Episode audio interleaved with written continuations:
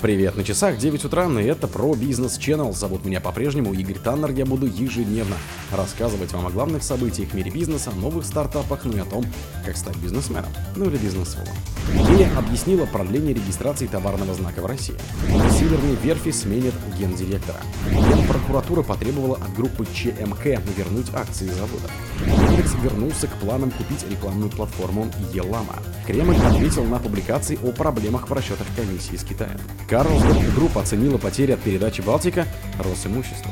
Спонсор подкаста Глаз Бога. Глаз Бога это самый подробный и удобный бот пробива людей, их соцсетей и автомобилей в Телеграме. Объяснила продление регистрации товарного знака в России.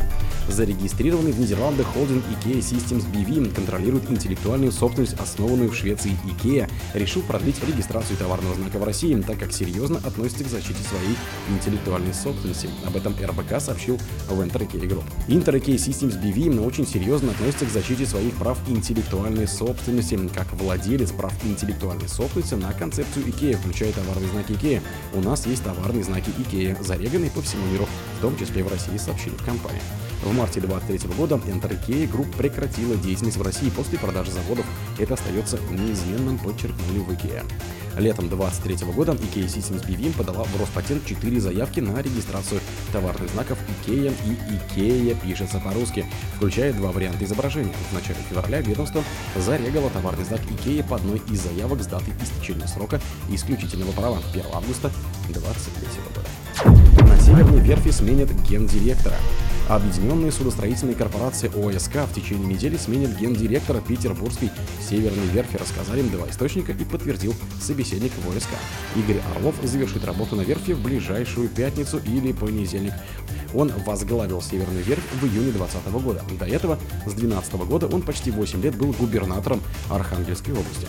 Новым руководителем Северной верфи станет Михаил Нинюков, который с сентября 2022 года до декабря 2023 года возглавлял Каменск-Уральский металлургический завод, уточняют собеседники.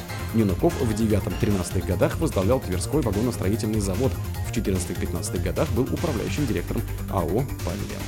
Генпрокуратура потребовала от группы ЧМК вернуть акции заводов.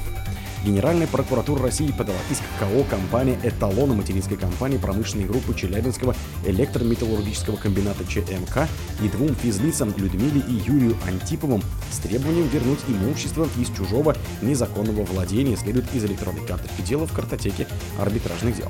Надзорное ведомство требует передать в пользу Российской Федерации акции трех подконтрольных АО компании «Эталон», акционерных обществ АО «Северский завод Ферровсплав», АО «Челябинский электрометаллургический комбинат» и АО Кузнецкие ферросплавы. Одновременно с исковым заявлением истец заявил о необходимости обеспечения в виде ареста на движимое и недвижимое имущество, акции упомянутых компаний, а также потребовал запретить органам управления вышеперечисленных юрлиц принимать управленческие решения.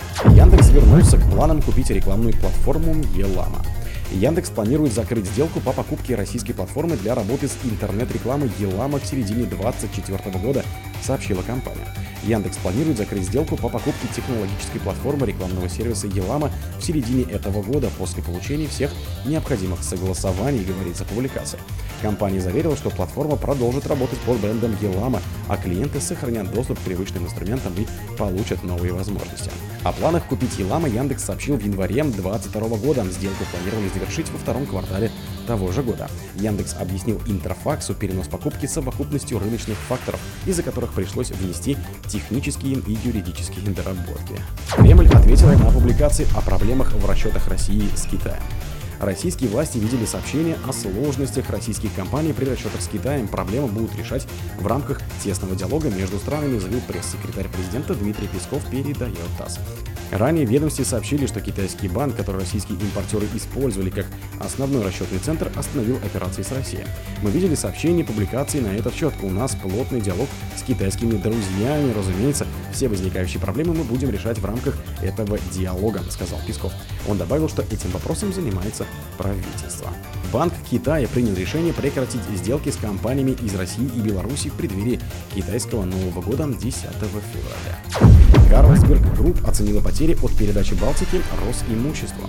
Датская Carlsberg Group, которая принадлежит российской пивоваренной компании «Балтика», оценила потери от списания бизнеса в России после его передачи во временное управление Росимущества в 47,75 миллиардов датских крон, что в пересчете на российскую валюту составляет около 624 миллиардов рублей по текущему курсу Центрального банка.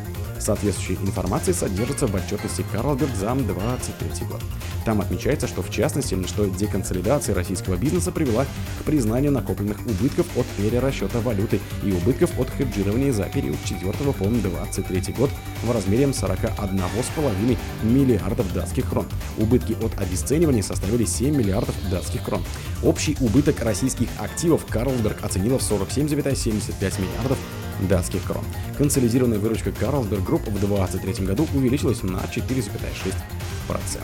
О других событиях, но в это же время не пропустите. У микрофона был Игорь Таннер. Пока.